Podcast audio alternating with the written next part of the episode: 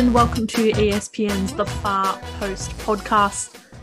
The regular season is done. The A League, oh, actually, that's a lie. The A League women's regular season is almost done. We have one more game before finals, but today's focus is very much on finals. I cannot believe we are here already. It has been both a marathon and a sprint simultaneously.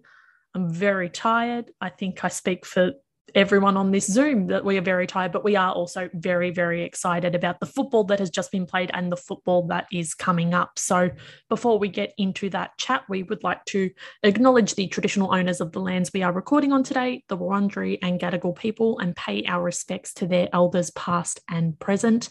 Today, you have me, Marissa Lordanic, Sam Lewis, and Angela Christian Wilkes to take you through all the dub goodness. We're going to try and keep it quick because we literally have finals football in only a couple of days' time. So we'll get things started as we usually do with some You'll Love to See It. So, Angela, please, what did you love to see in this past week of football? Uh, there was there was a lot of football. I thought we were at the you know getting to the end, but there's still so much that happened if not more. But anyway, this week I love to see Hollie Palmer score a sensational goal. Um, I believe it was her third of the season, and it's great. It like the build up. It wasn't really build up. So she's sort of just like dispossessed Newcastle, and then was like, you know what, I'm just going to go all the way, and did this little scuttle, took a long range shot. It was very Katrina Gorry esque, the kind of um, finish on it from long range. Yeah, uh, great goal. That was actually Brisbane's fifth goal to Newey's one one goal in the fixture that happened at some point this past week. I could not tell you exactly when. Um, and yeah, great great finish for her. And she said post game that it was for her granddad who um, passed away the weekend before. So uh, I guess as well being able to to play and, and dealing with that and being able to pull off um, the result as well as um, the finish as well. That's very admirable. Um, so yeah, you love to see it. Also, really appreciated in the interview. Um, she was asked, "Oh, were you surprised by how clinical Brisbane were?" She was just like, "Nah," and I was like, "Good, confidence. It's good." And this Brisbane side that we're seeing right now, they are oozing confidence. It's kind of terrifying. If it would be terrifying if they weren't already out of finals. But anyway, Hollie Palmer scoring a banger. You love to see it. We do love to see it. And we do love that, as happens every season, there's one team that proves that if the season was a little bit longer, we would be having different conversations. And Brisbane is very much being that team at the moment. They've got one last game against Canberra. Wouldn't surprise me if they won it. But to be fair, Canberra has also been a bit a bit how you go in this back end of the season. So it should be a very good game. Not to be uh, you love to see it repeater, but I am going to repeat my love to see it from last week because she's only gone and done it again. Katie Zelem from Manchester United scored an Olympico against Manchester City in the FA Cup last time we recorded. I was like, wow, what a queen. Amazing. Such a rarity. And she's like, rarity? Watch this. Scores two Olympicos in a game same corner, same spot, floated into the far post. I I I don't know how she did it. It was part of Manchester United's 4 0 win over Leicester in the league. I don't know how you do that. And I don't know how you do that. She did it twice in three minutes and three times in two games. I just, my mind is blown. I loved it. Zolympicos, we absolutely loved to see it. But Sam, what did you love to see this weekend? I loved to see my beloved Sky Blues Sydney FC winning the 2021 22 A League Women's Premiership. It's their second consecutive trophy and their fourth across the entire history of the competition, making them the most successful club. It's now their seventh trophy, in addition to three championship trophies as well. They are officially the most successful club in the history of this competition. And the way that it came about was pretty glorious. It came through a 1 0 win over Adelaide United, who are also in ripping form. It's going to be such a fun final series. Can't wait to talk about it. But Paige Satchell, the Kiwi international, she scored the decisive one goal against Adelaide this past weekend. And it was so weird. It was, it didn't feel like it should happen. She was running backwards. And then all of a sudden, she sort of, pirouetted and just put her left foot, her weaker foot through the ball. And the eh, they the like the Adelaide players just parted like the Red Sea and the ball just flew into the far post into the corner. And it was, and you were just so stunned that this sort of thing had happened. And all of a sudden, that was the thing that decided this game and this trophy and this season for Sydney FC. So I'm so stoked. The players, this team has been sensational for this entire campaign. They've been through so much as well. And I'm really glad for Paige Satchell that she has played a part in history because she's sort of been very, I think, underrated and underappreciated in the teams that she's played in so far in this competition. And so to have her do that and in a moment like this, I'm just, yeah, I'm stoked for her. I'm stoked for the club. I'm stoked for everyone involved. So Sydney FC winning the premiership, love to see it the very Sam you love to see it. We can't pretend like it's not, but it was a great game. There were some rip snorting contests over this past weekend. We're going to focus on three in particular because they had the biggest kind of finals ramifications. So let's start exactly where you were, Sam, with the Sydney Adelaide game. It was, I think there was a lot of hype around this because, for one, it had you know, kind of consequences for the final makeup of the table. And I think for from Adelaide's perspective, they had already locked in finals, but this was their kind of chance to make a statement heading into these games and be like, we're not here to make up numbers. We're here to, you know, kick ass and take names kind of thing. So Angela, do you want to start us off with some thoughts on this game? Yeah, I, I felt like it was a pretty I don't know, in the, in the middle of the park, maybe a pretty even contest. It was a very entertaining game as a neutral. Um, a lot of chances for both sides, but I think yeah, Adelaide seemed a little bit scattered um, in front of goal. They just weren't as clinical as we know they can be, and that sort of makes sense as well. So Jade at one point, Jada Whyman pulled off a fantastic save as well. So I guess we'll definitely be focusing in on those kinds of things when we do our team of the season, which will be a little way off because we've still got lots of season left. Um, but yeah, I don't. And it is strange because Sydney were probably the team you'd expect to be have a, have a few more Jimmys rustled by the situation because obviously if they didn't win, then they weren't going to get the number one spot. City had done everything that they needed to do. They'd held up their end of the bargain.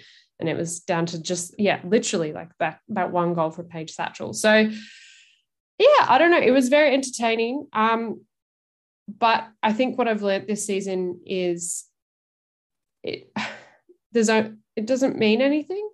It, like I wouldn't be surprised.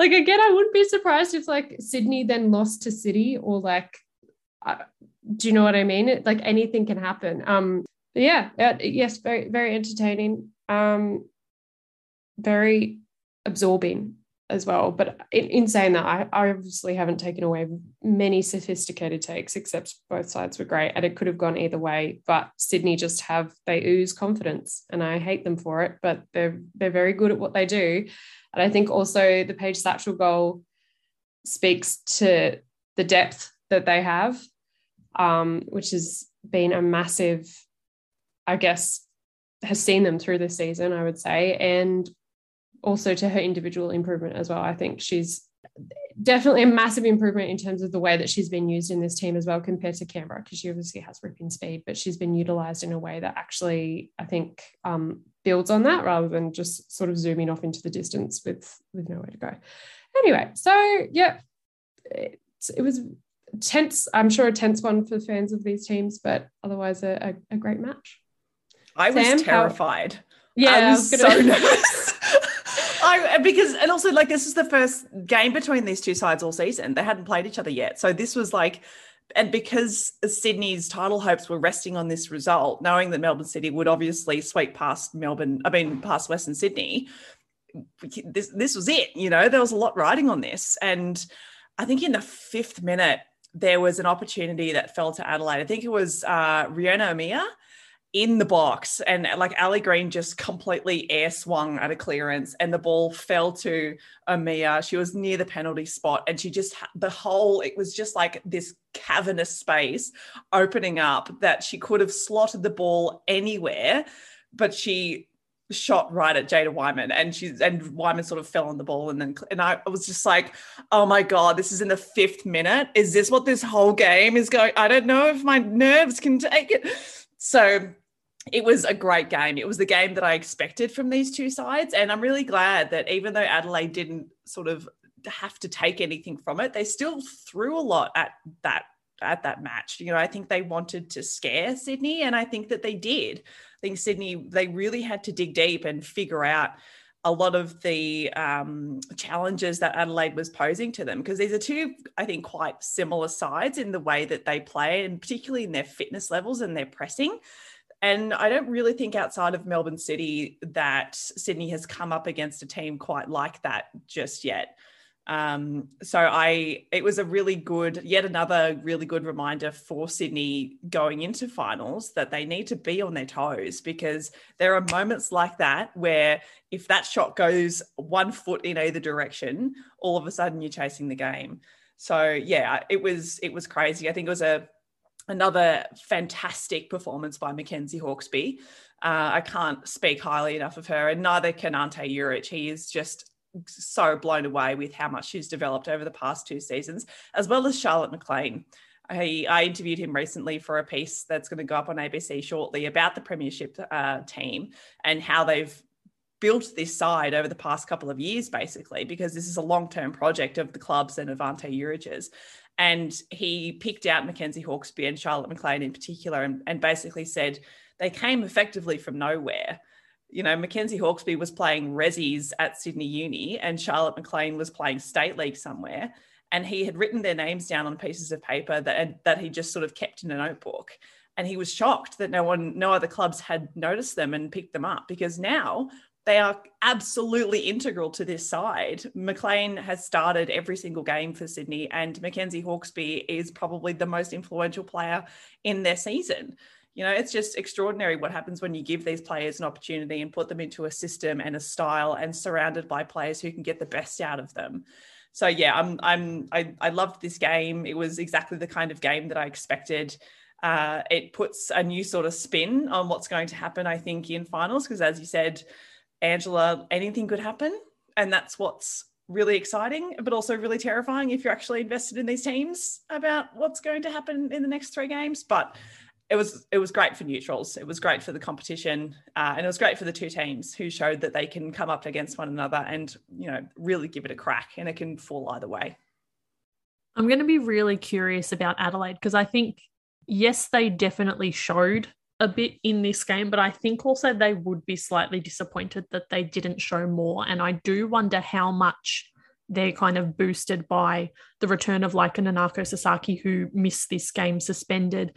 They've also had Paige Hayward and Emily Condon out injured for a, few weeks now. And I think, you know, the midfield is better with Condon in it. And I think the front three, she's kind of been the the third of the front three. But what Paige Hayward has been able to do in addition to your Chelsea Dawbers and your Fiona Wortses, has been really important. So I'm curious if they come back into this side, are we dealing with an even more lethal proposition? I would argue yes. So I'm I'm guessing a lot of Adelaide fans will be feeling a similar way, hoping that these teams or these players rather come back in time to kind of dismantle Melbourne victory once again. But victory is a good segue to the absolute Friday frenzy that it was it was stressful. We had two games happening simultaneously. It was very last day of the Premier League. It was unbelievable. We had Perth and Wellington playing at the exact same time as Melbourne Victory and Canberra. the equation was very, very simple. If victory got at least a point, they were in finals, it was fine. But if Canberra could win and Perth could also win, then all of a sudden Perth were in the finals conversation and victory were done so. I don't know about you guys. I was commentating the game for SEN and I had the little Google live score pinned on my phone and I'm there watching the contest, trying to be a good commentator. And every now and then I'm just looking down at my phone and I'm like, internally, obviously not out loud, Perth have scored again, Perth have scored again, and then have to put on my broadcast voice. And I'm like, we have another goal in the other game, bit exciting. So it was very, it was fun, but it was stressful. So we will talk about it. Angela, you were there, but Sam, give us some thoughts on these these games. I don't know how Canberra did not win this game it was the best performance by a long way from this Canberra side this season. And if you just look at the stats, it's like it 25 shots to 10. You know, it's just, it's baffling to me, particularly the final sort of 15, 20 minutes. Canberra were just wave after wave after wave. I, I don't know how Victory managed to survive this. Um, but it was, yeah, I mean, tense and chaotic, I think are the two words I would use to describe the game. And with the score of the the Perth Wellington game as well, sort of ticking over, you sort of were like, oh no, this could. And I was just, I was, I was so on the edge of my seat, anticipating one of these several billion Canberra shots to finally go in the back of the net. And then all of a sudden being like, oh my God, it's happened. Oh my God, Perth are going to leapfrog victory. They're going to get into finals. Oh my God, what does it mean? Oh my God but it just didn't happen. And then it got into stoppage time, and I was like, surely, surely. It was like a kettle boiling. I was like, come on, this is good. Like, someone, something's going to happen somewhere. And then the, the, whistle went, and then it was nil all. And it was sort of like just a bit of a flat sort of end because I was like, yeah, okay, but this was this was how it was before the game started, and now we've just had this insane ninety minutes, and now nothing has changed except Canberra are probably feeling even worse because that was an, an, amazing performance by then. And somehow they have still managed to not actually come away with the points that they probably deserved. So, yes, but that's, I mean, yeah, it's end of the dub season. We expect this kind of chaos, I think, at this point. So, good on them for being on brand. Yeah, it was a bit of a conflicting one for for me at the Angela Derby because it yeah it was nice to see Canberra playing well, um, but being completely transparent, I was gunning for victory to do to win to do the thing. Um, but yeah, like really in in the second half, it, it seemed like victory weren't. I. Th- I, I just think about the end of the game, like the end of both of these games, right? Because like when you watch the very end of the Perth, um, so the Wellington Perth match, Perth are like still energetic. They and they they look expectantly. They look they look into the to the staff. They're like, did we did we? And there's this moment with Tash Rigby, like you can see she's asking Alex Epakis, and he must have said like no, Victory drew, and she's like was disappointed, but I think not. It wasn't. She didn't seem heartbroken but it was very much like Perth had put everything on the line. Whereas like Victory definitely did the same, but once the whistle went, a, a whole bunch of players just sort of dropped where they stood and they were just, I think it's the same thing that we've seen for the past couple of weeks. They've just, they're exhausted. Um, and that again sort of came through in this game in, in patches. Would like to know, Casey Dumont, bestie, I thought, I, I, th- I thought you were gone. I'm going to be real. When when you say the dizzy whistle, you assume that it's the worst. So I'm not really sure what the situation is there. Uh, a friend of the pod, Bonnie, said that apparently Casey said some very funny things while she was under the influence of the dizzy whistle. But I don't. It's a suspected broken leg, and she's back. Miracle worker. Um, I thought, yeah, it was definitely a game of two keepers as well. I think Chloe Lincoln had a fantastic game. She's, which is all the more admirable when you think about like she's had a big job stepping up um, to fill the boots of Keely Richards. And there was one save in particular where I really think that she kept um, Canberra in it. But for the most part, yeah, it was just all Canberra. And Michelle Heyman, she had so many one on ones. Um, and I think maybe if she they'd had a little bit more of a, um, I guess, better earlier start of the season, she would have been putting those away. She would have practiced it by now and been a pro. But um, yeah, and it was yes, very stressful. There was the moment with the goal that was called off because it went over Alex Chidiac's foot, and I was sitting with a friend and friend of her friends of hers who are friends of Alex. Chidiac. Yeah. Anyway, it's dub. Everyone, I, we lost our minds, and then yeah, the music just cuts out, and it's like, oh, oh dear, oh this is very bad. Um, yeah, very chaotic game. There were so many moments where it was like, oh my god. Um, but yeah, I'm glad Victory made it through, but it was sort of like at the end, like I feel like they they may have been happy with a nap if they hadn't have made it through. You know what I mean? Like it's going to be interesting the the first or second semi-final, sorry, against Adelaide because I don't know how much can they can transform in the space of a a week. It was also a very interesting tactical game as well because obviously they they went into the the second half knowing that Perth were leading and that they only needed the draw. So it was that kind of balance of like attacking and trying to get the goal, but then also needing to defend. And there were, yeah, I feel like they didn't defend great. Canberra should have put some past them. But anyway. That was the thing for me. Those Michelle Heyman chances in particular.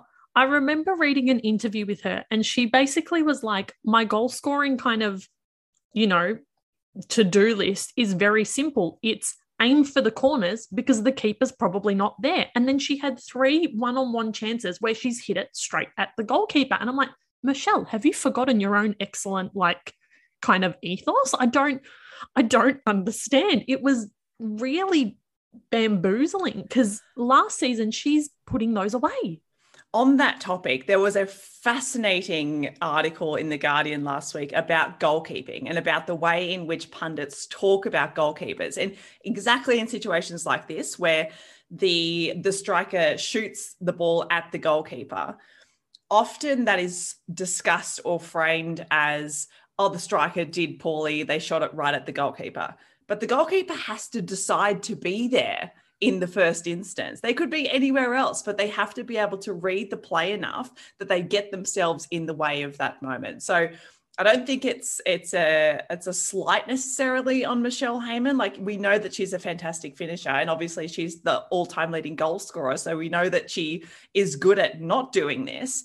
But it's probably a credit to to Casey Dumont as well for getting in the way, for for doing her job. She is probably one of the best sort of one-on-one shot stoppers in that sense because she can read and predict what is going to happen and get herself in the way even though she, and she makes it look easy and that's maybe why she doesn't get enough credit because it's she's just such a natural at it now. So yeah i think we should like when we talk about those kinds of moments i reckon we should keep that sort of stuff in mind. Like goalkeepers are actually really smart and a lot of the stuff that they do to get themselves into those positions happens much earlier than what we think no, I think it is a very good point. I think it's just Michelle Heyman's stocks are so high that you kind of it almost takes precedence over yeah. goalkeepers are actually good at what they do, shockingly. But like I said, there were just so many chances. And the other thing was that the longer it stayed nil nil and the more Canberra attacked, I saw it was like a time bar in front of me. And I just saw as we get closer to 90 and Canberra keep attacking, that's even less of a window then for victory to get back into it once Canberra inevitably score, because of course they are. Look at them. I have eyes. I can see they're going to score. So it was just, you know, we kind of, we're ticking over 70, 75, 80. I'm like, that, what, how, like, why hasn't anything happened yet? Victory are running out of time to get back into it. I had already put them on the back foot in, in, in my mind because – it looked like that's how it was going to go. I will say though, Angela, you made or you brought up a really good point that I did want to touch on. Just again, the victory players looking tired. It was hot in Melbourne. It was a very, it was overcast, but it was 32 degrees, 90% humidity. It was not pleasant to sit and watch. So I can only imagine it was absolutely awful to run around in, let alone if you had just played you know, seven games in three weeks. Like it didn't, the conditions were unpleasant, particularly for a team that's just played as much football as Melbourne Victory has. And I had a chat to Alex Chidiac um, for an International Women's Day piece that you can go read on espn.com.au. But we had a little chat about the game, and she was like, it was a really hard game. I I felt myself focusing on my breathing and you know kind of trying to remember to breathe then on the actual football. She's like we haven't basically we've been just in recovery mode for 3 weeks now because we haven't had the time to focus on anything else. And she mentioned as well that you know there's injuries there's coming back after covid. She's been very open that you know it took her a while to kind of get back into the swinging swing of things after covid and victory did have a relatively large covid outbreak. So these players are already dealing with so much coming back from covid heading into this absolutely hectic period of games playing in these kinds of conditions and it was just like a perfect storm of bad so i I, I don't know how those players got through it. I don't know if nine days is enough for them to kind of, you know, rejuvenate and rest and come back into it. But I'm going to be very interested to see what does happen against Adelaide because I it's just going to be a fascinating contest. And as we know, that's the elimination final. So there are no second chances in that one. So it's going to be very, very interesting viewing. I, I just wanted to say my take is Sasha Grove, very good. Have been appreciating what she's been doing. Um, Melina Ayres, also another, ta- it's not a take, it's just reporting the facts. Melina Ayres got a couple of minutes in, which was nice.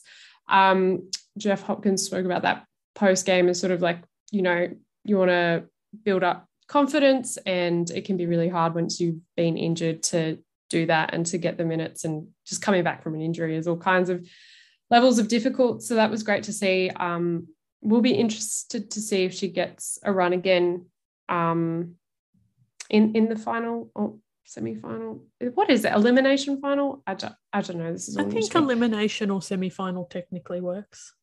Yeah, yeah. Uh, interesting to see um, she'll play then. And I had an, oh yeah, interestingly, we're talking about COVID.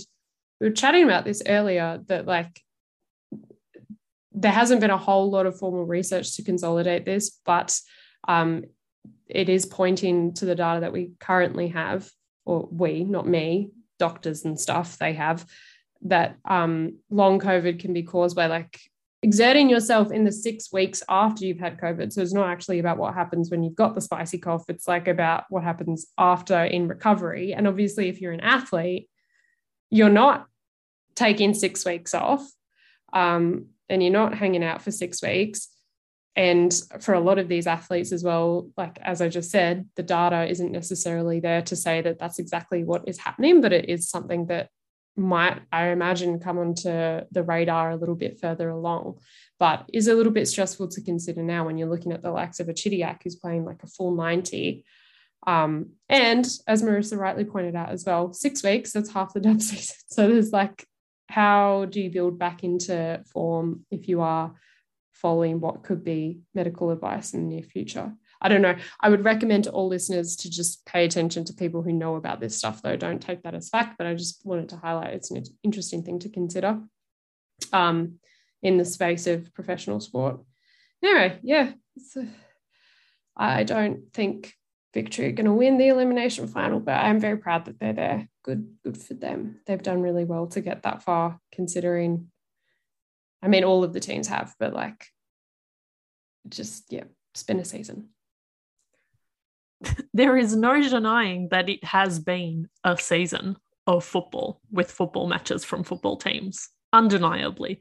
But like I said, we've got that's one... what they come to this podcast for. We provide, we inform. Uh, so I, I went full. You're just going to bring me a birthday gift to my birthday party on my birthday with my birthday gift at my birthday party. Um, anyway, we've got one final regular season game we will talk about that, as we said, once we review the season proper, because it contains Brisbane and Canberra who won't be in finals. Instead, we will move forward and have a little look see at the two finals coming up. So we start things off with Sydney and City. It's it's huge. They're playing for a spot in the grand final, which is a decent incentive, I would say, to win a game of football.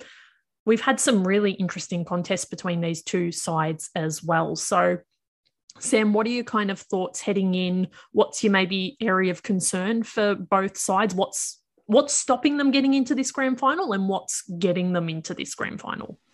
Well, I mean, this is probably the most finely balanced, I guess, of the clashes because it really could fall either way. We've seen this season that both sides have defeated the other, uh, which has been a, a really good demonstration, I think, of how in a lot of ways they kind of cancel each other out and games like this between sides that are across the park pretty even in terms of their talent in terms of their style in terms of their fitness. Um, they it all rests on little moments and little mistakes and that's what makes football so intriguing sometimes uh, i think the last game that these two teams played uh, city really sort of started to hit their straps. I think they sort of took a little bit of time in the first couple of, se- of weeks of the season to sort of click and to figure out how it was that they wanted to play. But eventually once they got their rhythm they were pretty much unstoppable. Um, I do think one of the biggest, and we've spoke about this the last couple of weeks as well, obviously one of the biggest um, shortfalls for City now is the loss of Holly McNamara. She was so influential in so many ways, not just scoring and assisting goals, but in terms of breaking through lines, in terms of setting up other players, in terms of distracting the defense, in terms of doing all that sort of stuff as well. Uh, the status perhaps of Cortnee Vine is a little bit of a question mark as well. She didn't play against Adelaide because she's got a little bit of a, I think, a calf problem um, or, or a hamstring problem. So whether she is going to make an appearance is potentially going to be a make or break as well. Um, but like across the across the park, both teams like they're they're strong in every line, they're strong in every area, and they have two, I think, of the best and most dangerous midfielders in the whole competition in Hawkesby and Rhianna Pollicina. And Pollicina's really, really stepped up, I think, in the absence of McNamara and really provided that sort of creative flair that McNamara was providing um, alongside Hannah Wilkinson. So, and also, like, I think we need to give a shout out to Kaitlyn Torpey as well. Um, she's really underrated, but she has really come into her own this season now that she's been given more license to go forward. And she plays as an attacker at NPL level. So I'm sort of surprised that she hasn't been used in this way very often in the past. But she has also stood up, up and sort of filled in that Holly McNamara role. Um, so yeah, I'm like, I'm, it's going to be a great, it's going to be a really, really good game, a really good game between two teams that are really well coached, two teams that have really good, solid young players who have nailed all of the basics of how to play football, and two teams that have a handful of players who can make or break games. You've got your Vine and your Princess Ibini. You've got your Rhianna Pollicina and your Wilkinson and your Torpey. You know, you've got these players who in in the space of a single second can decide a, a championship. So it's I'm very very scared because I'm always scared when Sydney are involved in any contest against a team that could potentially and have beaten them in the past. Um, but I think it's going to be it's going to be the kind of game that you want for something like this. You want both teams to be evenly matched, and you want to be on the edge of your seat for every possible moment. I was going to say for me, it's it's Torpey stepping up that has been really impressive because I think Wilkinson and Pollicina were kind of already playing off each other. They needed that wide outlet to then get it into them so that they could do their kind of dance in the middle. So for me, it's it's Kaitlyn Torpey. She's really stood up in these last few weeks in McNamara's absence. But Angela, some thoughts on on this one? Mm, I will say I think Sydney, as we've touched on, probably have had a better ha, have had better preparation um, compared to City, who so they played each other, and then City played Newey and then Western Sydney Wanderers, who, by the way, City, I asked you to beat them by more than five goals. Did I not? So that Wellington wouldn't get the wooden spoon. And yet you didn't do this for me. So I'm off you. Sydney, Sydney for the win.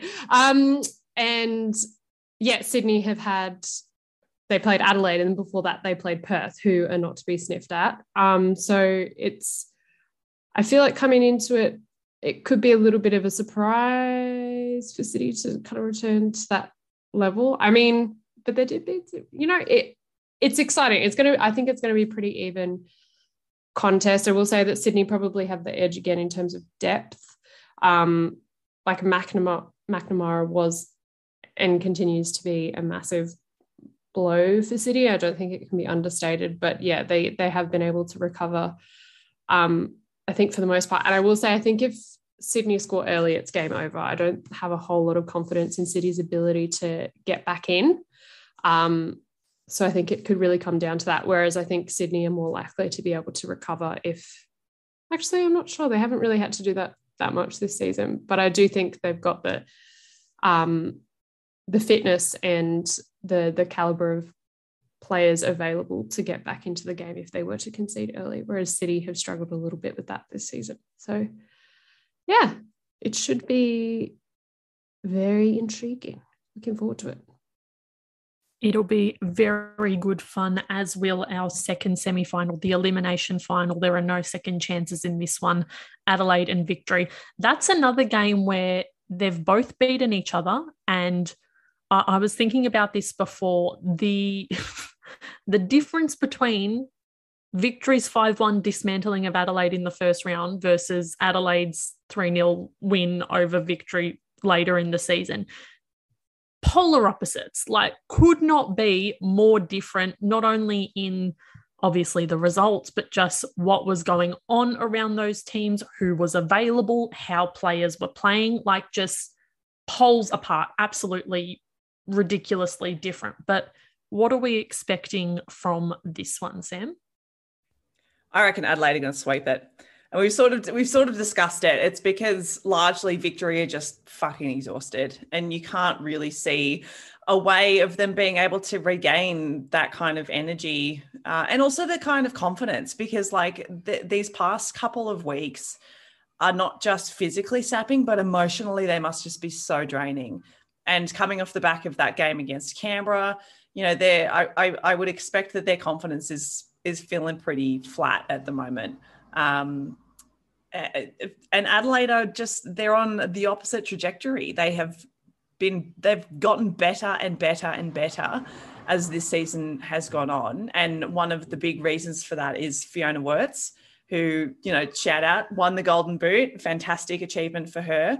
Um, and she, you know, she scored the hat trick against Melbourne victory in that 3 0 win. So she's going to be, I think, key for Adelaide if they want to do the same thing. And if Melbourne Victory have any hope of getting through to the preliminary final, they you know the, the thing about adelaide now is that they have so many different prongs to their attack like it's not just a single player because like yeah Worts was the golden boot winner but chelsea Dawber wasn't far behind and if you've got an emily condon coming back into the fold then that adds uh, just another layer of uh, to their attack as well Whereas Melbourne Victory's defense, you know, they're exhausted. They're not very deep in terms of players who can come in and replace just in case there's an injury.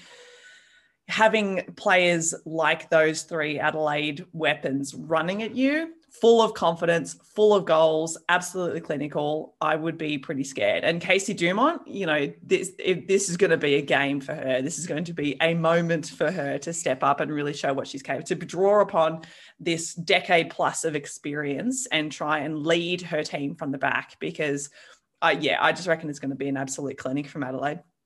I agree. Unfortunately. It's yeah. That's it that's yeah. I was thinking about Victory's defense, you know, the fact that they don't have the de- real sliding doors moment, obviously, Kayla Morrison's injury. If Victory have more defenders to call upon, call upon, do like does Kayla Morrison's injury loom over this entire season as much as it does? I don't know. But I was thinking about Victory's defense in term of in terms of Brooke Hendrix. So obviously the injury replacement has come in and it was basically like, hope you're ready to play some football. Hope you're bloody ready to play some football because here's seven games in 23 days. We saved half a season just for you. Literally, just like, you know, why do preseason for NWSL when you can literally play seven games in 23 days? And she's had to play every single minute of every single one because Victory literally don't have anyone else to play in the heart of defence. Another very interesting absence on that note is Kyra Cooney-Cross, who got a oh yeah a fourth yellow card in that game against Canberra, which means that she misses the semi final against Adelaide. So there goes another player. So who comes in? You've got you've got a, a Melinda J Barbieri, who I think offers quite a bit going forward. Obviously, doesn't replace Cooney Cross. Can't really do the wide attacking playing role that a Cooney Cross can do. I mean, if you're a Big Jeff, where do you turn? Totally you know, ignorance really that. is bliss. You didn't need to remind us. like, no, I'm the same. I completely forgot that that was that was a th- oh, um, that's a big Jeff problem, not a me problem. Sorry to you, Jeff Bestie. I don't know how you're going to fix that one, but good not luck. Not my monkey, you. not my circus. good, as my grandfather would say. Uh, good luck to you, I say. Um, yeah, I, I like if if Jackson's back, then a Barbieri, Chidiac, Jackson midfield perfectly fine, would work well, could do the thing. If no Jackson, um, Murphy Alana has been, yeah, yeah, I think she's again, but it's a a Barbieri Chidiac. Those are your kind of locks there, and then depending on who's fit. Oh boy, what a fun thing to think about on this on this evening. Anyway, so these two games who's progressing through to the grand final and who's then playing in the prelim next week, Samantha? I reckon Sydney will just edge Melbourne City. I think they've learned from the 2 1 loss that they faced last time. I think they'll go straight to the grand final. City will go through to the prelim and they'll play Adelaide. Angela, same question. Copy and paste. For a second, I was like, which team is copy? Am I not down with what the dub, the, the new dub nicknames? I don't know. Yeah, I think I think it's a, a, a straight three of the exact same answer. So let's move on to other things. A quick boot, thanks to, I'm going to claim her friend of the pod, Ali Green. She has been very vocal on Twitter and she should continue to say these things. The Western Sydney Melbourne City game was moved. It was meant to be a double header and it was moved to the Wanderers training ground, which we've spoken about before. A very nice little ground, but this game was originally meant to be played as part of a double header with the men's game at CommBank Stadium. And basically, with the rain, it was decided that the game was good enough for, or the pitch rather, was good enough for one game. And of course, that was the men's game. It was a Sydney derby. How could it be anything else? And Ali Green has basically tweeted time after time, we see the women's game rescheduled and the men's game go ahead. I get the weather has been very damaging to sporting fields, but when will we see our leagues treated equally? Western Sydney v Wellington wasn't even broadcast. Now this. Say your shit, Ali Green. I think you've got three people who absolutely agree with you here. So a big boot. But let's do some how goods to finish this thing off because it's always nice to end on a positive note. So, Angela, how good? Divorced aunt energy once again for me.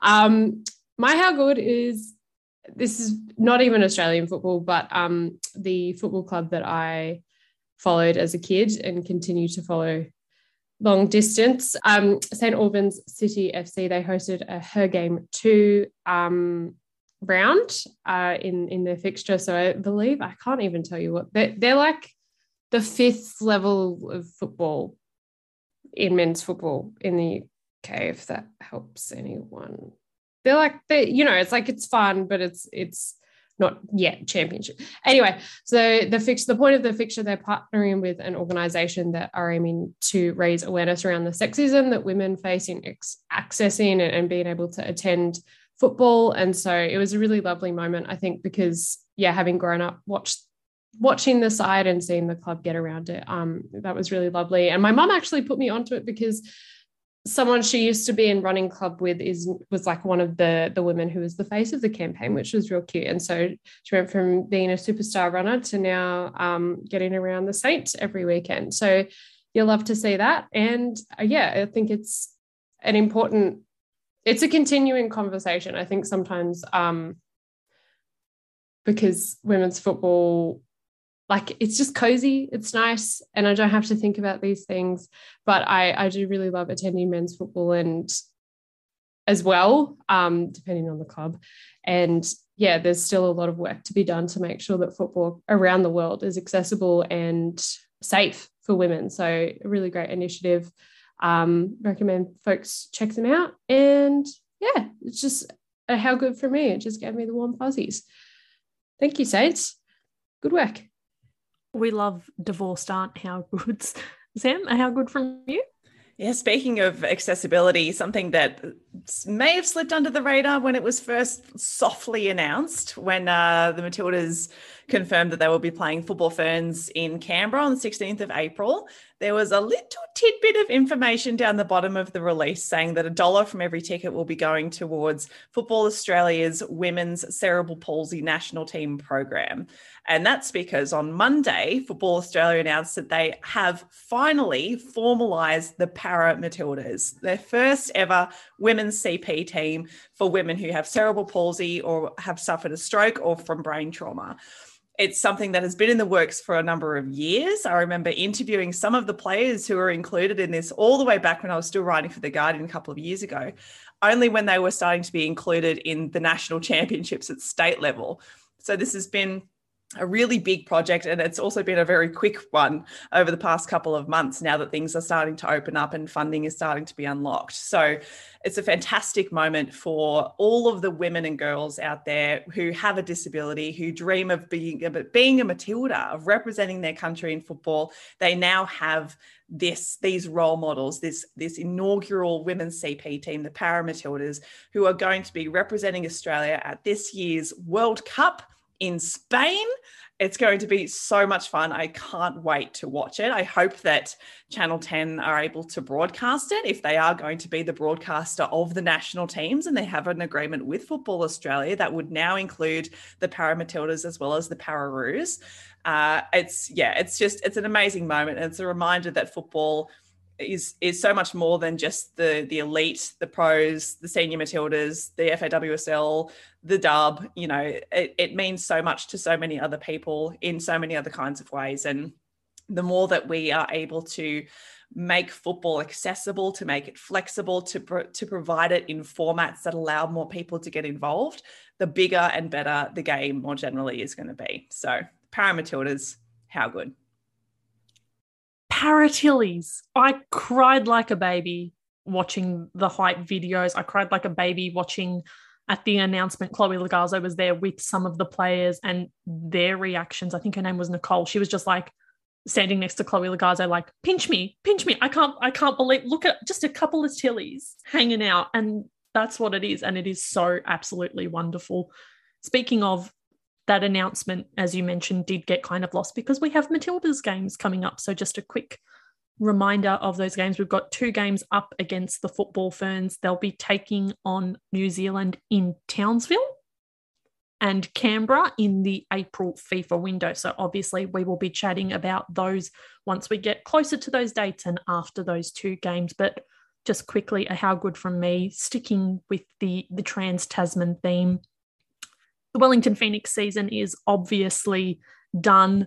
I think they captured all of our hearts. Their two wins were just so exciting to watch. They brought so much joy. The way they went about it was unbelievable. The way the whole club kind of got around this team and watching this team develop from, you know, game one to game 14, you could see that they had improved so much. But now, obviously, season's done. Majority of the squad has gone home some of the Instagram stories from players from New Zealand football, not only welcoming the players back home, so beautiful, but of course, there were a few Aussies in this team. So there was a couple of very um, almost rom commy um, Snapchats through the glass of the bus window as the Kiwi girls left the Aussie girls who were all just standing there huddled in the rain, like, bye guys. Hopefully, I'll see you next season. I've, I've been a bit of an emotional mess this week, as you can tell. So I was absolutely sobbing, but so excited that the Nix girls are finally home. We know that they've had to do so much to get this season off and running, and same deal with the Perth girls. Any of the girls that were from WA are hopefully back home now. So just how good at what they've done, and now that they're finally home, I hope they kind of soak everything up and realize that they've they've done a really important thing here in getting this season off the ground and actually completed. So to the Nix and to the glory, how good. But that's that's us done this week. We will have a bonus pod coming out very shortly with a special guest. We're very excited about it, so keep your eyes peeled for that one. But until then, you can find us on espn.com.au and the ESPN app. We're on Spotify, Apple, and Google. You can leave a review and subscribe wherever you do listen. If you want to chat to us, we're at the Far Post Pod on all social media. But until next time, finals football. Let's go. See yous.